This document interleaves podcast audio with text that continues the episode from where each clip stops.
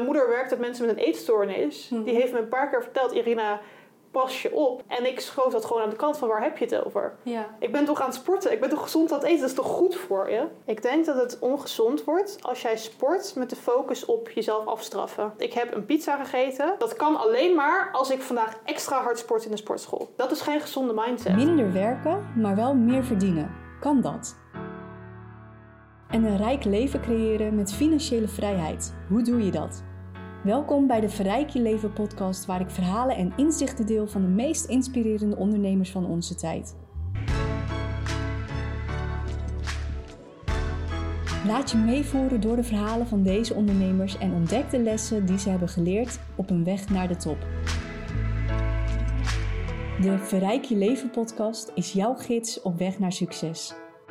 Mijn naam is Jeline Cynthia en ik ga het roer omgooien.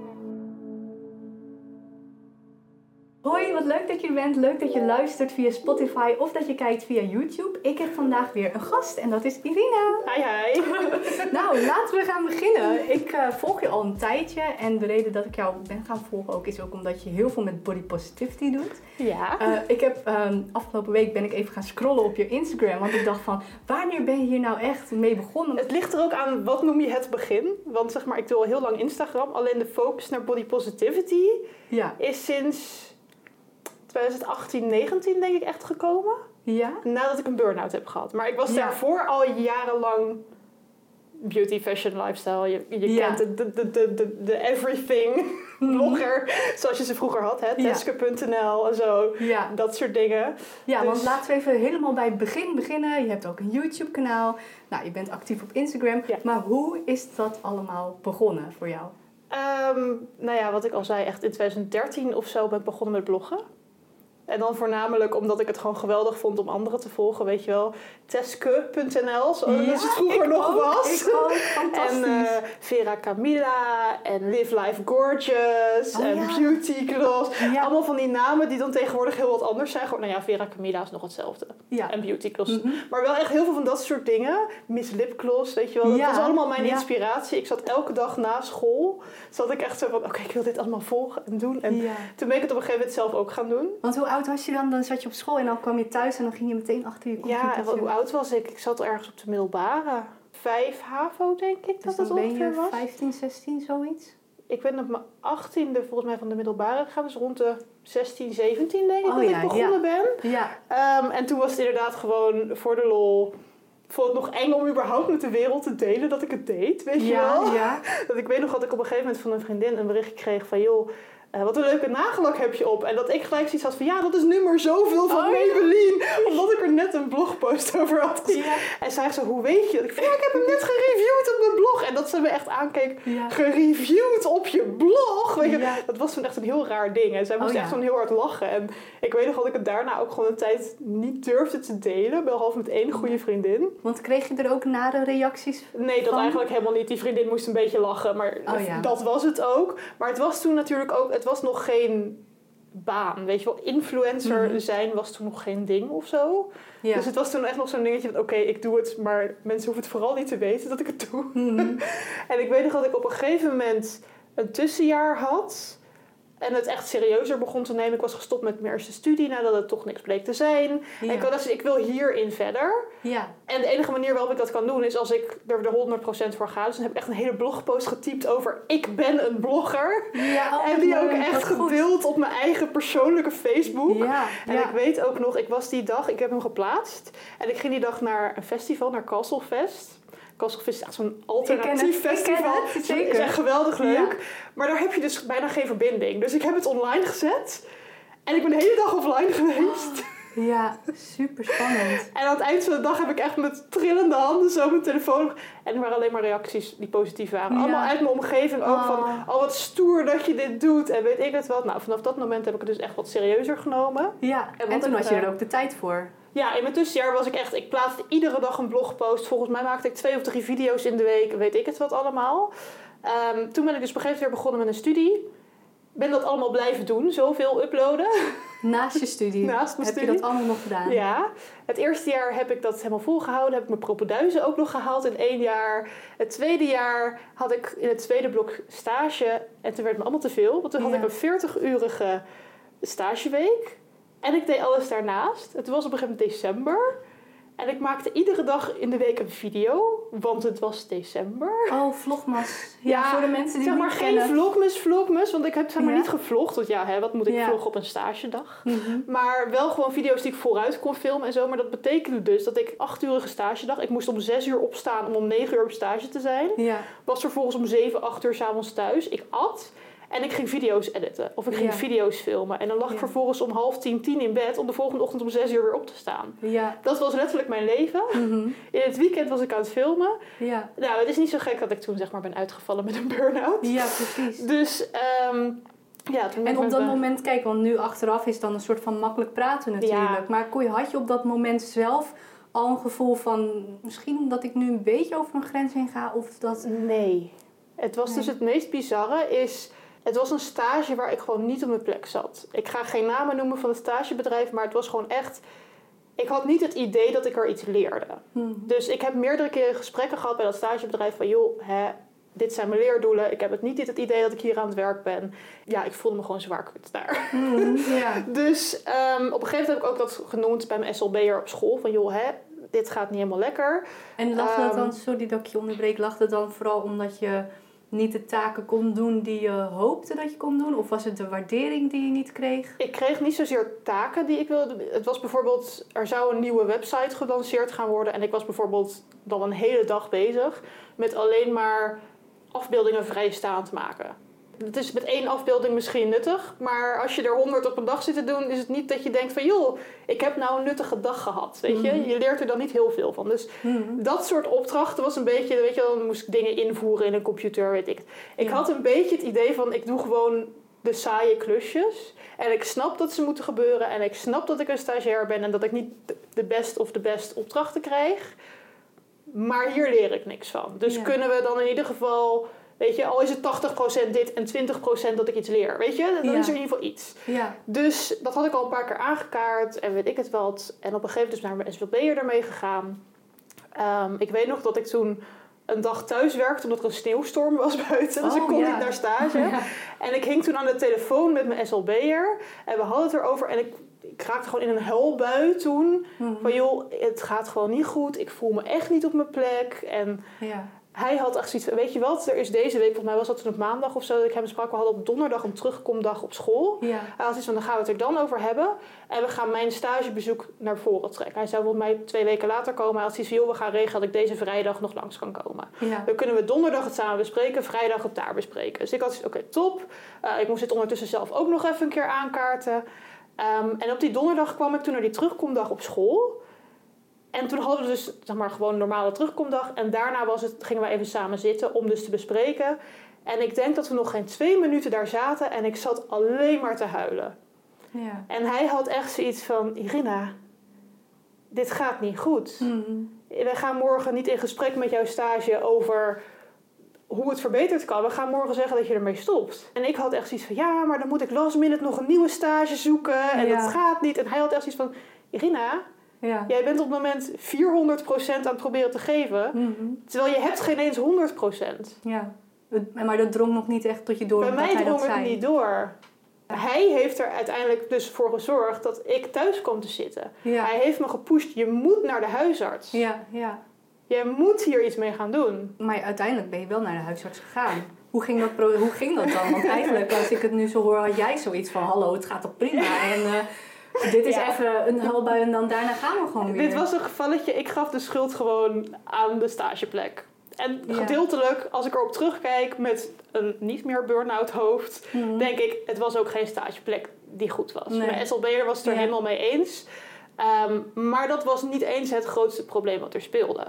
Dus we hebben die vrijdag toen samen er een punt achter gezet. Nou, dat is allemaal niet heel gezellig verlopen die laatste dag. Maar nee, nee. dat terzijde.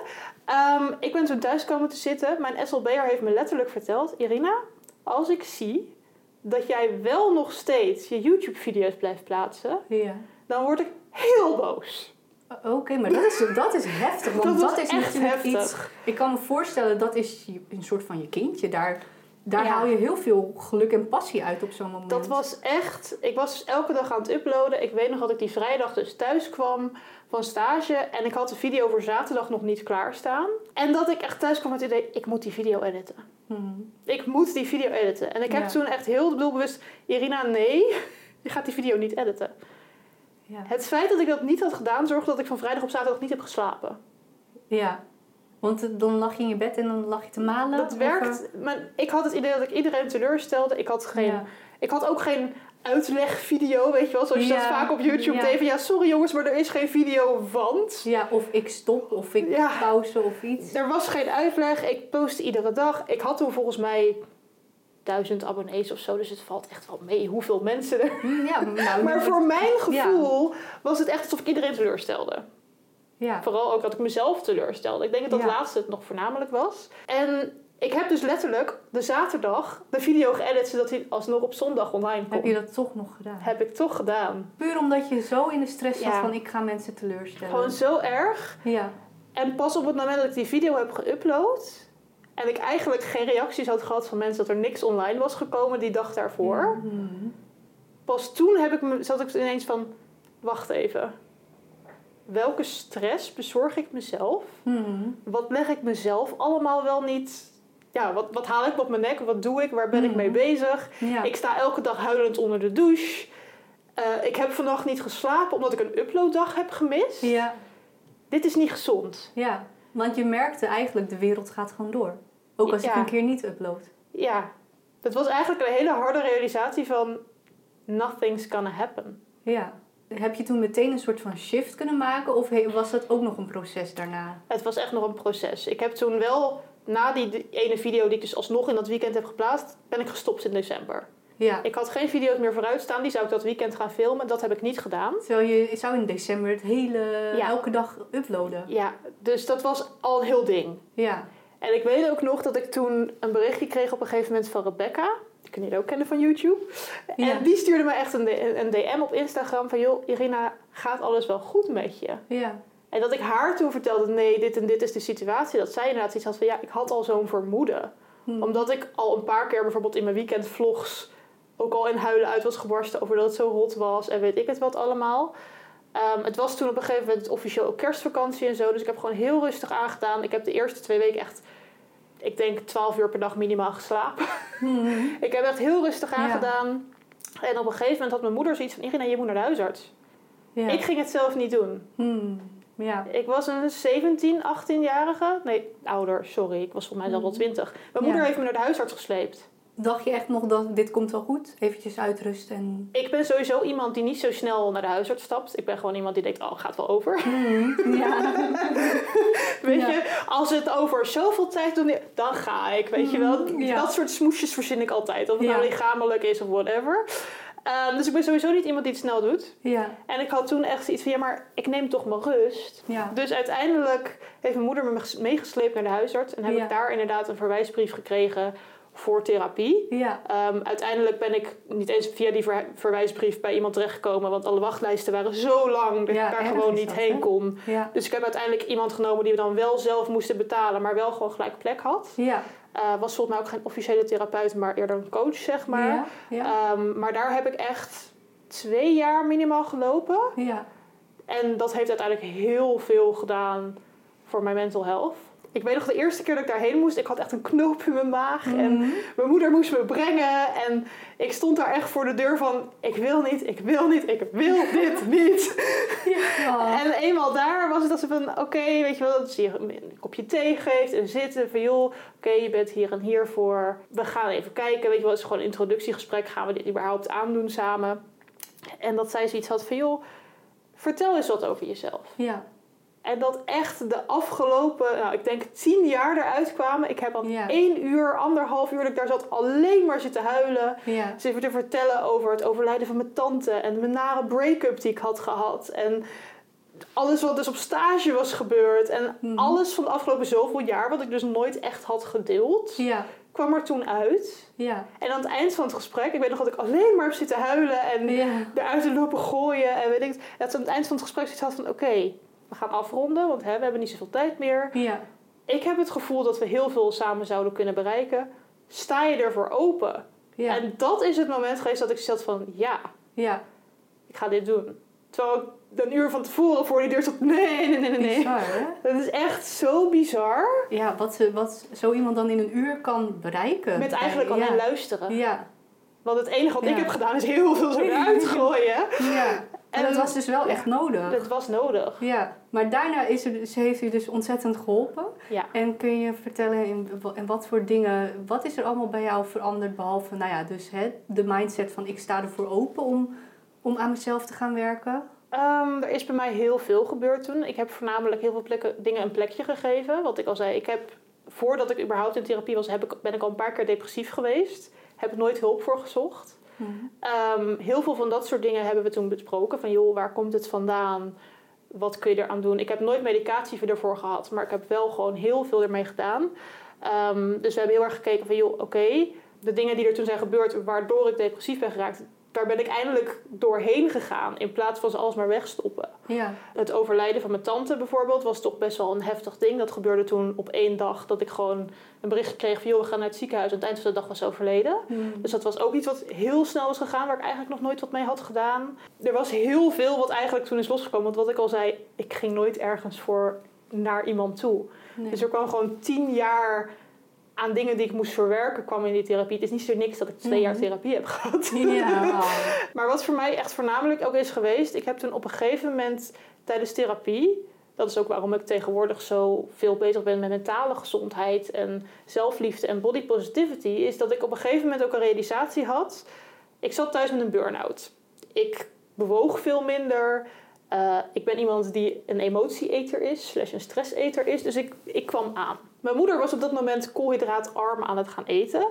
En toen ik ik ga het meeproberen. Mhm. En ik heb het voor mij twee weken volgehouden. Want ik kreeg zoveel bijwerkingen. Bovenop mijn burn-out werd ik zo ontzettend moe. Nou, eh, qua ontlasting en zo gaan we het er maar even niet over hebben. Wat voor mij Maar het was niet oké. het was allemaal niet oké. Nee. Tot ik op een gegeven moment inderdaad een realisatiemomentje had van wat ben ik eigenlijk aan het doen? Ja, en voor Waarom? wie ben ik het aan het doen? Waarom op het moment dat ik in burn-out herstel ben, keihard moet werken om hier bovenop te komen, ben ik me aan het focussen op mijn uiterlijk? Ja, Waarom ga ik mezelf pushen om op dit moment van mijn leven te willen afvallen? ja. Waarom ga ik mezelf in hemelsnaam op dit moment restricties opleggen rondom eten? Maar daar was je dus wel bewust van al, dat, dat je die gedachte had. Want ik denk dat een paar jaar daarvoor had je dat misschien niet eens gerealiseerd. Nee, ik ben jaren daarvoor echt. Extre ik ben iemand, ik, ik ben een beetje extreem. ik doe iets of niet, of ik doe het volle 100%. Eh dat, dat heb ik ook voor mezelf geleerd. maar ik ben dus iemand geweest die echt zes, zeven dagen in de week sportte. Ja, Leefde op eiwitrepen. Dat soort ongezond gedrag, om het maar heel eerlijk te zeggen. Het sloeg gewoon heel erg door. En in die periode zag ik dat niet. ja, In die periode, mijn moeder werkt met mensen met een eetstoornis. Mhm. Die heeft me een paar keer verteld, Irina, pas je op. ja, En ik schoof dat gewoon aan de kant van, waar heb je het over? ja. Ik ben toch aan het sporten, ik ben toch gezond aan het eten, dat is toch goed voor je? Waar zit dan de scheiding, zeg maar? Wanneer is sporten gezond en wanneer is het gezond als je er echt mee bezig bent? Maar wanneer wordt het dan ongezond? Ik denk dat het ongezond wordt als jij sport met de focus op jezelf afstraffen. Op het moment dat je zegt, ik heb een pizza gegeten, dat, dat kan alleen maar als ik vandaag extra hard sport in de sportschool. Of als je iets als beloning ziet. Of Ja. als je weet, ik ga vanavond uit, dus ik moet nu gaan hardlopen. Want Ja. ik moet vanavond wel die biertjes verdienen. Ja, Dat is geen gezonde mindset. ja. En dat is helaas wel een mindset die een heel groot deel van de bevolking heeft. Mhm. Ehm, maar ik denk dat daar heel erg de lijn ligt. Ik ben zelf heel erg voor vooral je lichaam bewegen. Hè. Heel veel mensen denken, oh, als je body positive bent en zo, dan verheerlijk je dik zijn en Ja. ja, daar gaan we het zo nog heel ongezondheid over en hebben. allemaal van dat soort dingen. En dan denk ik, nee, sowieso is er een heel vertekend beeld wel over body positivity. Want Ja. als ik jou vraag, wat is body positivity? ja, dat wilde ik eigenlijk jou vragen. Omdat... Ik wil heel graag weten wat jij denkt dat het is. Oké, oké, dit vind ik leuk. ik, ik denk dat body positivity, dat dat eh, betekent dat je van jezelf houdt. Dus Ja. dat je van je lichaam houdt, wat hoe het er ook uitziet. En dat, je, dat, dat er heel veel mindset ook bij komt kijken. Klopt bijna alsof ik een soort toets aan het maar dat, dat, dat denk ik. En ik, dat is heel grappig, want ik vind het dus ook nog best wel lastig. Terwijl Ja. op Instagram, op social media, het is zo'n enorm ding. Zeker de laatste Ja. jaren. Maar het wordt nog, dus nog heel vaak ook verkeerd begrepen door mensen dus. Ja. Waaronder onder jou. ik vind het heel leuk, daarom vraag ik het je ook. fantastisch. Want body positivity, juist omdat het zo'n grote hype is geworden op een gegeven moment, ja, zijn mensen het gaan interpreteren op een bepaalde manier. Ja. En zijn mensen ook gaan denken, oh, als ik hierover ga posten, dan kan ik viral gaan. Hè? Want het is hip en trending en weet ik het wat. En heel veel mensen denken, oh, als ik een foto van mezelf in bikini plaats waarop een rolletje te zien is, dan ben ik body positive. ja, Terwijl als je kijkt naar het begrip body positivity, dan gaat het puur en alleen over het accepteren van iedereen. Het Ja. accepteren van ieder lijf, ieder geslacht, iedere huidskleur, ieder ras, ieder alles. ja, dus het gaat Het gaat niet verder. over jezelf. Ja, Body positivity gaat over respect tonen voor elkaar. ja, Ook al is iemand zwaar overgewicht, alsnog verdient diegene respect. ja, Alsnog moet je niet als een dik iemand bij de McDonald's zitten, zitten uitlachen over ja, hè, elk pondje gaat door het mondje. Mhm. Dat is niet respectvol. ja. En Oftewel- vaak ook heel kortzichtig, want Ja. je weet niet wat er speelt, je weet niet... Hè? Precies. En het kan ook de andere kant op. Hè. We hebben het heel vaak over fat shaming, maar skinny shaming is net zo erg. Mhm, ja, Dus ehm, body positivity gaat puur over iedereen accepteren zoals hij is en respect tonen. ja. Dat is eigenlijk het hele begrip body positivity. En weet je dan toevallig ook, ik vind het super waardevol dat je dit nu zo kan delen. Mhm. Want eh, nou, dat er nog heel veel onbegrip over is, dat kan denk ik ook best wel een soort van frus- frustrerend zijn voor sommigen. Ja, nee, er zijn eigenlijk drie begrippen. Body positivity is dus eigenlijk wat ik nu zeg: van hè, iedereen accepteren en respecteren. Dus dat gaat helemaal niet over je eigen lichaam. Ja, Wat jij net zegt over van joh, hè, jezelf accepteren zoals je bent, zijn twee begrippen. Er zijn body confidence, dus Ja. hè, jezelf verzekerd voelen in je lichaam. Dat gaat inderdaad over eh, mijn lijf is goed zoals het is. Ik mag er zijn zoals ik ben. Hoe ik eruit zie is helemaal goed. Ja. Dat gaat een beetje over body confidence. ja precies. Je hebt ook body neutrality. En ik Ja. raad heel veel mensen altijd aan om daar te beginnen als ze op zoek gaan naar lichaamsacceptatie. Ja, Want body neutrality haalt eigenlijk de focus van je lichaam af. oké. Dus op het moment dat jij in de spiegel kijkt en denkt van joh, hè, wat heb ik dikke benen? Hè, dat is iets wat heel veel mensen denken als ze in de spiegel kijken. Heel normaal, want dat leer je van kinds af aan, dat soort ideeën. Als jij denkt, ik wil anders naar mezelf gaan kijken. Het is heel moeilijk om te gaan van, jeetje, wat heb ik lelijke dikke benen vol striën en cellulitis en alles. Naar, wauw, mijn benen zijn geweldig. Mhm. Daar zit Ja. zo'n groot verschil in, dat, dat kan niet. Dat ga je niet voor elkaar krijgen van de een op de andere dag. Ja, Dus wat ik altijd zeg is, ga eerst beginnen met body neutrality. ja, En body neutrality gaat eigenlijk over, je haalt de focus af van hoe je lichaam eruit ziet. ja. En je gaat kijken naar wat je lichaam voor je doet. Ja, dat vind ik ook Dus zo'n mooie. Ja. Inderdaad, van joh, mijn benen zijn misschien dik. Hè? Dat kan, dat, dat is objectief, maar hè, het, het kan. Ja, Maar ze zijn wel sterk, ze brengen me overal naartoe waar ik heen wil. ja, Dus ik ben met benen dankbaar dat ze er zijn. ja. Mijn lichaam Ja. doet er niet toe. Het is maar een omhulsel, maar het helpt me wel om de dingen te doen die ik wil doen in het leven. Ja, ja, dat vind ik zo mooi. Want eh, soms dan denk ik daar inderdaad wel eens over na. Van, Ja. Het is bizar, hè? Wat dit lijf, wat dit lichaam allemaal doet voor ons. En Ja. vaak zijn we ons er helemaal niet van bewust. Je bent er pas van bewust als iets stopt te werken. Ja, dat is zeker Als je waar. erachter komt, als je ziek wordt of als je merkt van hé, hè, mijn gezondheid gaat achteruit of Mhm. weet je, mijn conditie gaat achteruit, dan pas kom je daarachter. Ja. Maar dat zijn dus eigenlijk de drie verschillende ja, stromingen, om het maar even zo te Ja. zeggen. Oh, ja.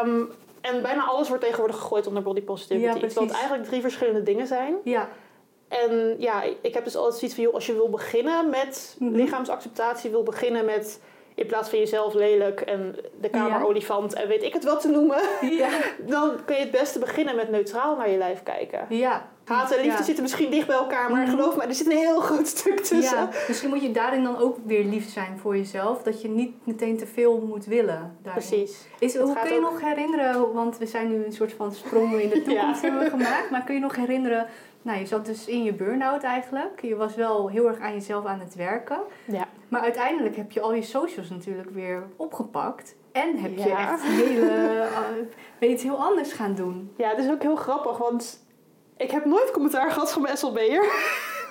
over dat ik mijn dingen heb geüpload. Oh, oh, Maar- sorry, ik hoor die niet. Ik had toen van mijn SLB'er, zeg maar, had Oh, ik natuurlijk ja? horen "Joh, je mag niet meer uploaden. Dan word ik heel boos. nou, dat heb ik ongeveer twee, drie weken volgehouden. Ja. Daarna heb ik in ieder geval volgens mij ergens een video geplaatst over... Nou, ik had nog één video staan volgens mij, die ik nog had gefilmd. Die heb ik op een gegeven moment geüpload. En ik heb ergens een video geüpload van, joh, hè, ik ben overspannen. Dit is waarom er niet zoveel. Oké. En eigenlijk daarna ben ik met het idee, ook in combinatie dus met mijn therapeut, of Ja. coach moet ik zeggen... Ja. Eh, ben ik toen ook gaan zeggen van joh, oké, dit is ook iets waar ik heel veel energie uit haal. Iets wat ik heel erg leuk vind. ja. Alleen moet ik er gezonder mee bezig gaan. Ja. Oftewel, we hebben afgesproken dat ik wel gewoon video's mocht blijven uploaden en weet ik het wat. Maar daar geen druk op moest leggen. Ja. Dus het was gewoon, ik heb mijn uploadschema losgelaten. Mhm. En ik heb gewoon gezegd van joh, er komt een video wanneer er een video komt. En dan, die mijn burn-out was gewoon, ik kon één ding doen op een dag. Dus als ik een video had gefilmd, was ik daarna weer gesloopt. Mhm. Ja. Dus vaak was het dan dat ik ook een video filmde op één dag en dan een andere dag een keertje editen. ja. Dus Maar dan zo kon je wel nog steeds bezig zijn Zo- met je passie. ja, en op die manier ben ik dus eigenlijk altijd wel bezig gebleven, alleen op een heel laag pitje. Ja. En ik heb toen op een gegeven moment inderdaad die shift gemaakt richting lichaamsacceptatie. En ik weet nog vooral één opmerking die mijn therapeut toen heeft gemaakt. Ja. Die me zo is bijgebleven. En het was niet eens tijdens een therapiesessie. het was echt heel Oh. mooi. Eh, ik kwam bij haar thuis binnen. Ze had gewoon de praktijk, zat gewoon thuis op haar zolderkamer. Ehm, en dan liepen we samen de trap op. En we hadden het erover, joh, wat heb je dit weekend gedaan? Of weet je wel, gewoon even small talk. En dat ik was wezen shoppen. En ik was, had zo gebaald. Want alle broeken in winkels, ja, mijn lijf was niet gemaakt voor al die broeken. En ik dat weet is het nog, eerste wat, wat je dan denkt. hè? Ik weet nog zo dat zij tegen mij zei... Ja, of eh, die broeken zijn niet gemaakt voor jou. Bam, En- die komt echt. binnen. Ja. Ik kan het me zo goed herinneren. En het is ook nu echt een zin die ik zelf heel vaak noem bij mijn volgers. Van joh, wij worden niet gemaakt om in kleding te passen. Maar kleding wordt gemaakt om ons te passen. ja. Dat is letterlijk zo. Kleding wordt gemaakt zodat wij het kunnen dragen. Mhm. Het is ja. niet alsof jij op de wereld komt om in die ene broekmaat te passen. Ja. Ja. Ik vind Maar dit dat is mooi. zo'n mindset shift. Ja.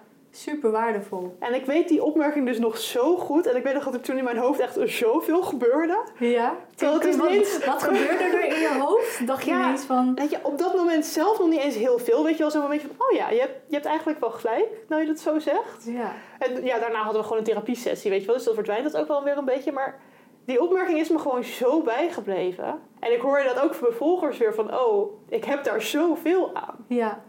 Het is inderdaad helemaal waar. Maar ja, je leert je hele leven van, oh ja, je moet wel in de maatje 36 passen. Of op zijn minst 38. Mhm. Ja. Ja, door door de invloed van bijvoorbeeld de media. de media, maar eigenlijk als je bewust wordt, want ehm, ik heb dat sowieso heel erg.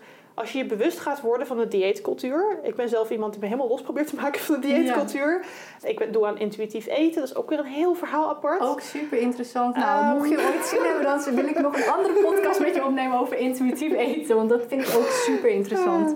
Ik heb daar nog een hele video over op mijn kanaal staan Oh, zelfs. nou, dus, die, eh, die, die, die moeten ze gewoon even kijken, Ja. sowieso. ehm, ja, dit is ook echt met een psycholoog samen opgenomen. Dus ook heel interessant. Ja, Maar als je om je heen kijkt in deze wereld en bewust bent van hè, wat is dieetcultuur, dan kom je erachter dat je op dagelijkse basis er zoveel mee te maken hebt. En niet alleen maar reclames voor hè, een afslankpilletje of Mhm. een sportschool die zegt get summer ready Ja. of dat soort dingen, maar ook gewoon in je dagelijks leven met familie en vrienden. ja, ja. Oh ja. Een heel Ja. simpel voorbeeld, wat ik eigenlijk altijd aanhaal, is als je naar een verjaardag gaat en er is taart. Ja, ja. Het is letterlijk zeggen. nooit goed. Als dik persoon en je zegt ja op een stukje taart, krijg je de opmerking: zou je dat nou wel doen? Maar op het moment dat jij zegt, echt. Als je zegt nee, dank je, ik hoef geen taart, dan krijg je: Ja. oh wat goed, ben je op dieet? Ah, het gaat je helemaal lukken. Ja. Nooit het idee van joh, misschien heeft diegene gewoon geen zin in taart. Mhm. Ik hou niet van taart. Dat- Dat soort mensen bestaan, weet je? Ja, ja. Maar tegelijkertijd, als je als dun persoon nee zegt op een stukje taart, is het van, ah, toe nou, je kan het hebben. Ik, ja, ik heb heel vaak zulke soort commentaren gehad. En ja. op het moment dat jij ja zegt, krijg je dan ook de opmerking, oh, ik zal een lekker dik stukje voor je doen. Want je, Je kan het hebben. Ja, Ja, als jij dan zegt, nee, doe maar een kleiner stukje. Ja, nee, ik zal het lekker groot doen. Hè, dan krijg je Ja. nog wat vet op je botten. ja het, het, het is denk ik ook niet per se dat mensen het echt bedoelen Nee. op die manier. Maar het is, het er is van generatie op generatie zijn het een soort van gewoontes of zo. Ja, nee, maar daarom. De dieetcultuur zit zo diep ingeworteld in de maatschappij. Ja, Pas op het moment dat je er bewust van wordt, ga je ze zien. ja, Maar anders niet. Iedereen kent deze situatie. Iedereen heeft op zijn minst het ooit zien gebeuren bij iemand. ja. Nou ja, of zelf meegemaakt. Of zelf Ik denk eigenlijk meegemaakt. wel dat bijna iedereen wel zoiets zelf ooit heeft gehad. Als je gaat opletten, dit soort dingen gebeuren dus zo ontzettend vaak. Ja, dus het is vet interessant, want je, je houdt je dus niet alleen bezig met body positivity, maar ook intuïtief eten. Nou, je hebt zoveel meer dingen, want echt, ik wil je nog veel meer vragen eigenlijk. Ik wil hebben niet zoveel tijd. Ik wil alles tegelijk vragen, dat kan helaas niet. Maar laten we eerst even, wat deel je momenteel allemaal? Instagram is eigenlijk voornamelijk echt lichaamsacceptatie. ehm, en ook heel veel fashion inspiratie. Vooral ook Ja. curvy fashion inspiratie. Omdat ik ook gewoon heel erg merk dat bijvoorbeeld... Hè, ik ben zelf gewoon wat meer curvy. Ik heb een maat 44, 46. Je merkt heel erg dat vrouwen met mijn maat of groter... zichzelf gaan verstoppen. En dat ze alleen maar wijdvallende dingen dragen, et cetera. En ik probeer daar een beetje in te laten zien van... joh, je kan prima die crop top rocken. Ja, Jij kan Ja. prima die bodycon jurk rocken. ja, Hè? Als ik het kan, kan jij het ook. Mhm. Dus dat laat ik heel erg zien. Ik laat heel erg curvy fashion zien, fashion Ja. Ehm, en dan inderdaad met dus een lichaamsacceptatie ondertoon. ja, Eh, ik ben dus heel erg bezig inderdaad met gewoon inspireren en motiveren op het gebied van lichaamsacceptatie. Dus eigenlijk ja, alle drie, drie stromingen probeer ik wat te pakken. Hè? Body positive, body neutrality, body confidence. ja. Ehm, en ik vind het ook heel belangrijk om gewoon mental health bespreekbaar te maken. Mhm. Ehm, dat is voornamelijk wat ik op Instagram doe. Ja, uit mijn eigen dagelijkse leven en, En- dingen die spelen. Wat ik ook heel leuk vind op eh, Instagram, bijvoorbeeld de Reels. Jij hebt dan ook af en toe een video van dat je eh, een, bijvoorbeeld een jurk draagt. En dat je laat zien hoe het eruit ziet als je poseert. Ja. Maar ook hoe het eruit ziet als je gewoon bijvoorbeeld in de rij bij de supermarkt zou staan. Ja, nee, dat is inderdaad die post versus not post. Ja, Ja, nee, dat vind ik heel erg leuk. Of een outfit inderdaad vanuit verschillende hoeken ja, niet geposeerd. Of inderdaad geposeerd versus niet geposeerd laten zien. Ja. Ik ben sinds een paar maanden ook bezig met een serie van deze outfits gedurende de dag niet geposeerd. Ik laat gewoon zien van, joh, dit is de outfit die ik draag gewoon in de spiegel. ja, En dan kom je eerst gewoon aanlopen en dan vervolgens ontspan je en laat je gewoon je lijf ja. doen wat het doet. En daarna maak ik dus clipjes gedurende de dag. Bijvoorbeeld als ik aan het stofzuigen ben. Nou, oh ja, of als precies. ik achter mijn bureau zit. Ja. Of als ik op de bus zit te wachten. Oh, wat Of- gaaf zeg. ik heb er laatst zelfs eentje gemaakt in bikini op vakantie. Van joh, Ja. hè, deze bikini gedurende de stranddag. Ja, Van joh, hè, ik zit gewoon te eten. Je ziet gewoon mijn vet rollen. ja, Ik loop gewoon het water in waar ik half op mijn bek ga omdat ik ergens uitglij. dat soort dingen. En ik krijg daar inderdaad heel veel reacties op. Van joh, dit is zo helpend. ja, Want online zie je vaak van die prachtig gestileerde video's van iemand die door een mooi straatje wandelt in de perfecte outfit. Hè, dat zijn meestal ook echt van die modellen, lichamen die je dan ziet. En dan probeer ik dus dat tegengeluid daarmee te geven. Dus dat Ja. zijn zeg maar de soort content die je op mijn Instagram inderdaad heel veel kan zien. ja, Ehm, en op YouTube heb ik meerdere series lopen. Eh Shop or Flop, dat is een hele populaire serie. Dat is eigenlijk gewoon dat ik bij heel veel verschillende winkels bestel. Dus per, per ja, video is het één winkel, bijvoorbeeld Primark. ja, En dan laat ik dus zien van, joh, ik ga dingen uittesten op basis van hè, prijs-kwaliteit. Hoe is die verhouding? Hè, je verwacht voor een shirtje van 3 euro toch een andere kwaliteit dan als je een shirtje van 60 euro koopt. precies. Dus daar kijk ik naar. Maar ik kijk ook naar size inclusivity. Ja, Want ik weet gewoon dat heel veel van mijn volgers kijken naar mij en naar mijn kleding en denken: Oh, ik heb een beetje jouw lichaam, maar waar kan ik shoppen? Want heel veel Mhm. mensen, als ze gaan shoppen en iets past niet, dan zijn ze gelijk weer helemaal terug in die spiraal van: Oh, Ja. ik ben dik, ik mag er niet zijn. Hè? Waar we het eigenlijk aan het begin al over hadden: van, hè? kleding wordt dus gemaakt om ons te passen, niet Ja. andersom. Maar ik weet dat dat voor heel veel mensen zo werkt. Dus ik test heel veel winkels uit om te kijken, kun je hier shoppen met een maatje meer? Hoe valt het? ja, Om te laten zien van, joh, het past bij mij ook niet. En that's fine. Ik shop wel ergens anders. Of ik pak wel een ander soort hè, stijl. Eh, dus dat probeer ik met Shopper Flop heel erg te doen. Dan kun je een paar praktische tips geven voor hè, als de mensen thuis dan zien ze jouw video en dan zijn ze Mhm. helemaal gemotiveerd en denken ze van nou ik kan weer even vooruit, maar dan vervolgens staan ze de dag erna in een pashokje en denken ze nou en dan zakt de moed hun weer in de schoenen. Heb je een paar soort van praktische tips die mensen dan thuis meteen zouden kunnen toepassen om zichzelf weer uit die negatieve spiraal te halen? Ehm, als eerste, als je gaat passen in de winkels, van tevoren ben bewust dat pashokjeslicht niet charmant is. Ja, Pashokjeslicht is echt No. Ja. Dus ben je daarvan bewust? Ja. Dat is het eerste. Hè? Ben bewust, die lamp hangt hier. Dus Ja. niet zo gek dat je elk buikje en elk strië en alles ziet. Dat gaat in daglicht al anders zijn. Ja. Dus ben je daar als eerste van bewust voordat je begint. Als je iets gaat passen, neem meerdere maten mee. En begin met de grootste. Ja, ja. Oh, wauw. Goeie. Want als je met de grootste maat begint, dan kun je altijd nog naar een kleinere maat. En in ons hoofd Ja. is kleiner beter. Slaat nergens op, maar in je hoofd werkt het zo. Ja. Dus als je begint met de grootste maat, als het goed zit, is het fijn. Ja. Hè? Dan ben je gelijk, van- weer. dan ben je gelijk bezig met, oh my god, I'm rocking it. Ja, Weet je wel? ja. Of je denkt, oh, ik kan ook een maatje kleiner proberen. En vaak geeft dat voor jezelf toch een betere boost dan wanneer je met dat kleinere maatje zou zijn begonnen. Ja. Er niet in past en gelijk denkt van, laat maar. Ja. Fantastisch. Dat is echt al zo'n groot verschil. Ehm, verder, ja, wat ik al zei, kijk heel erg naar hoe vallen items. Weet je, Ja. ik shop bijvoorbeeld ehm, een winkel als bijvoorbeeld Stradivarius. Dat valt klein, dat weet iedereen. Ja. Het is een Spaans merk, hè? dan weet je gewoon het gaat klein vallen. Toch loop ik er af en toe binnen. Ik weet van mezelf, van joh, mijn benen gaan in geen enkele broek hier passen. Dat doe ik mezelf niet aan. Ja, gewoon niet aan beginnen. Daar gaan we niet eens aan beginnen. Dat, dat, daar kijken we gewoon niet eens naar. Tops, jurken en soms rokken ga ik naar kijken. En dan kijk ik van hoe is de fit. Ja. Want heel vaak, zeker tegenwoordig, is oversized gewoon de fit die het hoort te hebben. En dan heb je dus gewoon dat je aankomt en denkt: Oh, dit heet een S, maar als ik het niet zo oversized wil, dan pas ik hier prima in. Weet Ja. je wel? Ja. Kijk heel erg naar de fit. Ja. Heel vaak, kijk naar het stofje, hè, heeft het stretch erin zitten, Eh, voelt het lekker aan, hoe is de fit? Dat, Ja. dat helpt ook heel erg als je inderdaad gaat shoppen. Ja. Dus wat betreft als je gaat shoppen, zijn dat denk ik echt mijn meest praktische tips. Ja, maar wel echt hele goeie. Want ik heb al een aantal dingen gehoord dat ik denk van, oh ja, wauw. Dat ga ik proberen. Ja, maar dan ga ik wel echt meteen, want het, je kan het meteen toepassen. Je hoeft Ja. er helemaal geen moeilijke dingen voor te doen. Nee. Dus, eh, nou, supergoed hè. ja, en dan nog even iets anders, wat mensen misschien ook zouden kunnen doen. Je hebt een e-book. Ja, over praktische tips gesproken. Die kunnen Ja. ze meteen downloaden. Ja, en mijn e-book, daar probeer ik ook zoveel mogelijk praktische tips in te geven. Het heeft zeg maar meerdere hoofdstukken, Ja. waarin ik bij elk hoofdstuk eigenlijk een soort opdrachtje heb gestopt. Ja? En dat is vaak gewoon een hele praktisch toepasbare tip. Ja.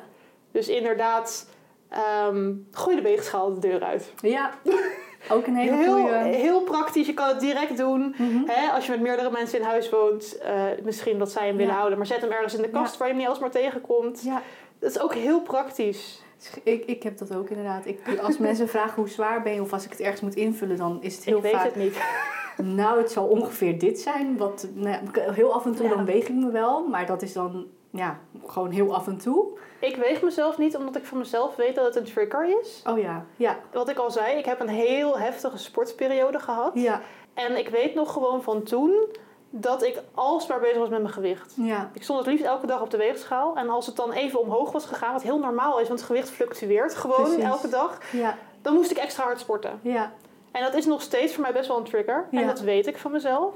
Dus ik weeg mezelf niet. Ja, dus je neemt gewoon jezelf daarin eh, in bescherming. Ja. Ja, En ik heb ook zoiets, ik krijg heel vaak van mensen bijvoorbeeld, ik post natuurlijk veel fashion content, dus dan krijg je de vraag van, hé, wat zijn jouw maten, hoe lang Mhm. ben je en wat is je gewicht, dan kan ik het vergelijken. En dan zeg ik ook van, joh, ik ben 1,75, ik Ja. heb een maat 42 à 44, qua broeken nog wel eens de 46. ja, Mijn gewicht, ik heb geen idee. Ja. Ik heb mezelf al in zoveel jaar niet gewogen. ja, supergoed. Weet je wel, dat is gewoon een hele simpele. En daarnaast, ik krijg ook heel vaak de, vraag van, joh, ik wil mijn gewicht ook niet weten, net als jij, hè, het is voor mij een trigger. Ja, Ehm, maar ik ga naar de huisarts en zij willen me wel wegen. Ja. Wat doe je in een medische situatie? ja, precies. En wat ik dan altijd als tip geef, is tegen je huisarts of dokter of wie dan ook zeggen van joh, ik vind het prima dat je me weegt, maar ik wil mijn gewicht niet weten. Ja, Over het algemeen, in bijna alle situaties, is dat gewoon prima. ja, precies. Je hebt bijna nooit je eigen gewicht nodig voor dingen. Kijk, Ja. tuurlijk, voor sommige medicatie moeten zij het weten, maar dat Mhm. zegt niet dat jij het moet weten. Nee, dat eh, hoef je inderdaad niet te weten dan. Ja, Dus op die manier kunnen zij hun werk doen, is er geen probleem. ja. Maar hoef je het zelf niet te doen, dan heb je ook weer dat je die trigger dus niet hebt. Ja. Ja, dus echt hoe je jezelf daarin kan beschermen inderdaad. En Ja. zulke soort tips, dat staat dus ook allemaal in je, in je e-book. En oefeningen. Volgens mij deze specifiek niet, maar er staan heel veel praktische extra. tips en tricks Ja. in.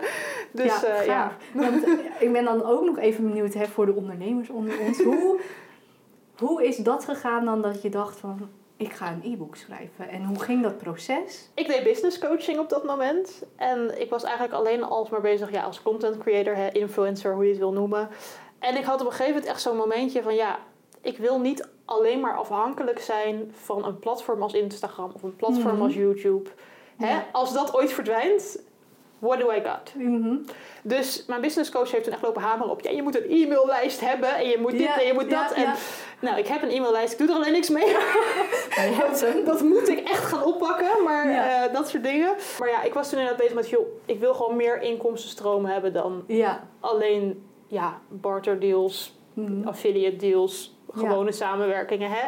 Je wil gewoon meer dan alleen dat. Dus had ik van, weet je, ik wil Loki beginnen. Ik zou het ook heel leuk vinden, bijvoorbeeld een cursus of een evenement of een retreat. Of er zijn zoveel ideeën in mijn Ja, hoofd waarvan ik denk, ach, dat lijkt me geweldig. Ja. Maar ik dacht, let's start small. Dus het eerste product wat ik ooit uitgeef, als ik gelijk voor mijn volgers die nog nooit wat van me gekocht hebben, ineens een 1000 euro product op de markt ga zetten, is de kans klein dat ze het in één keer kopen.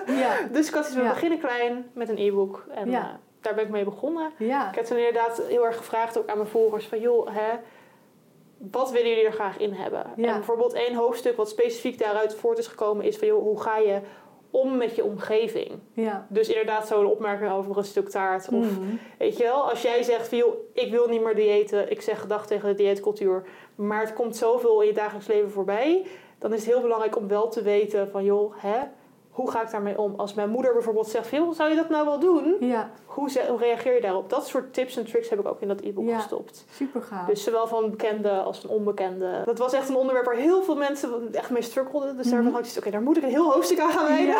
En hoe lang heb je erover gedaan om het hele e-book te kunnen schrijven? Eh, Niet heel lang eerlijk gezegd. Ik heb er volgens mij twee maanden over gedaan of zo.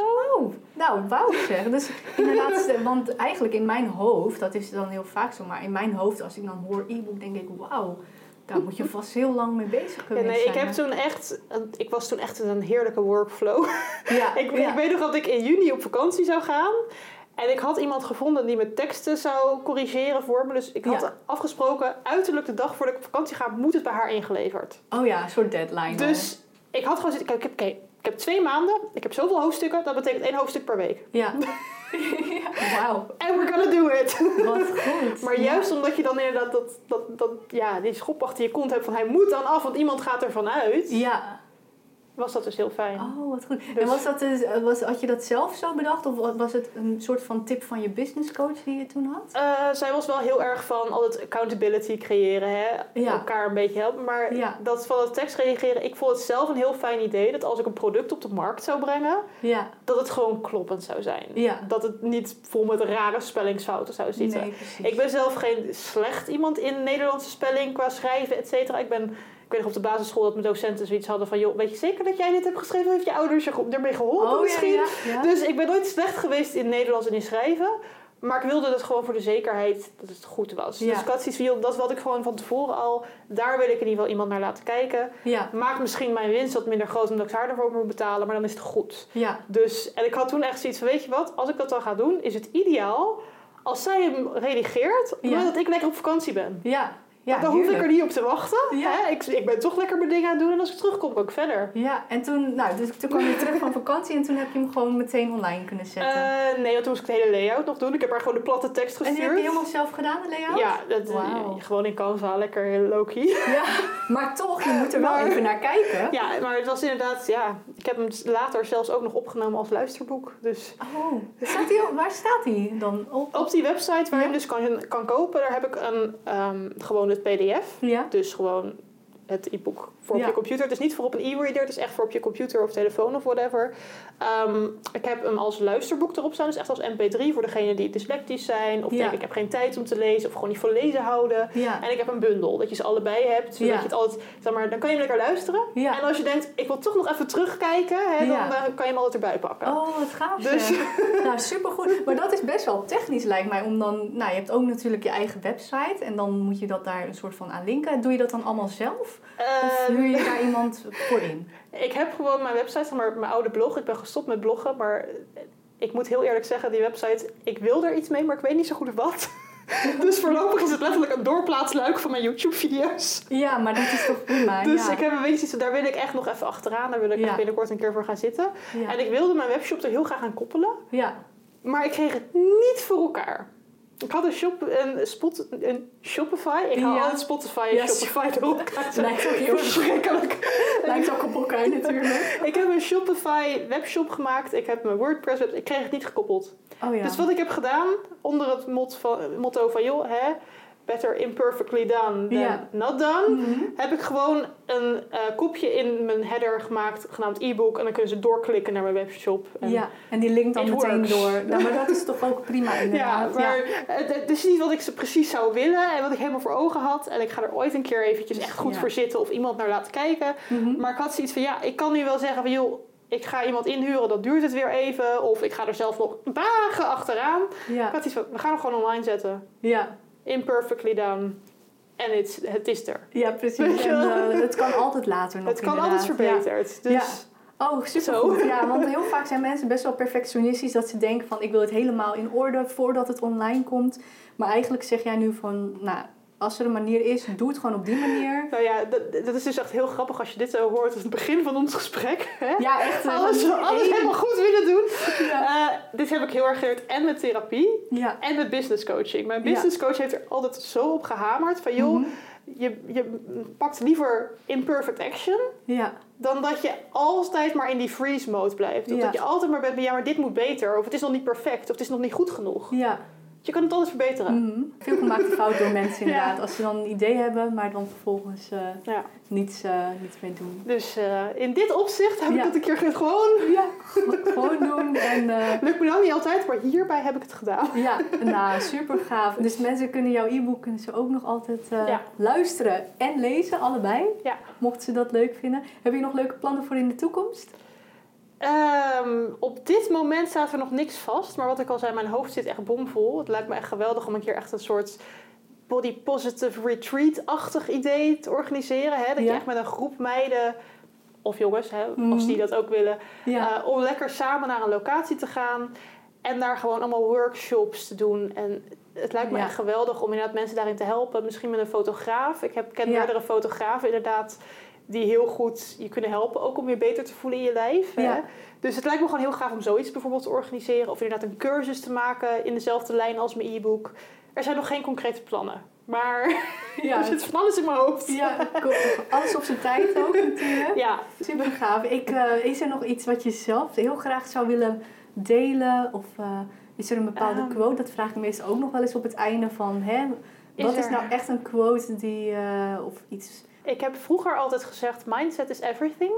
Dat vind ik een hele belangrijke. Want Ja. hè, hoe je, er- je mindset is naar een situatie verschilt zoveel. Heel veel mensen denken dat om tot lichaamsacceptatie te komen, tot body confidence te komen, dat ze daarvoor hun lichaam moeten aanpassen.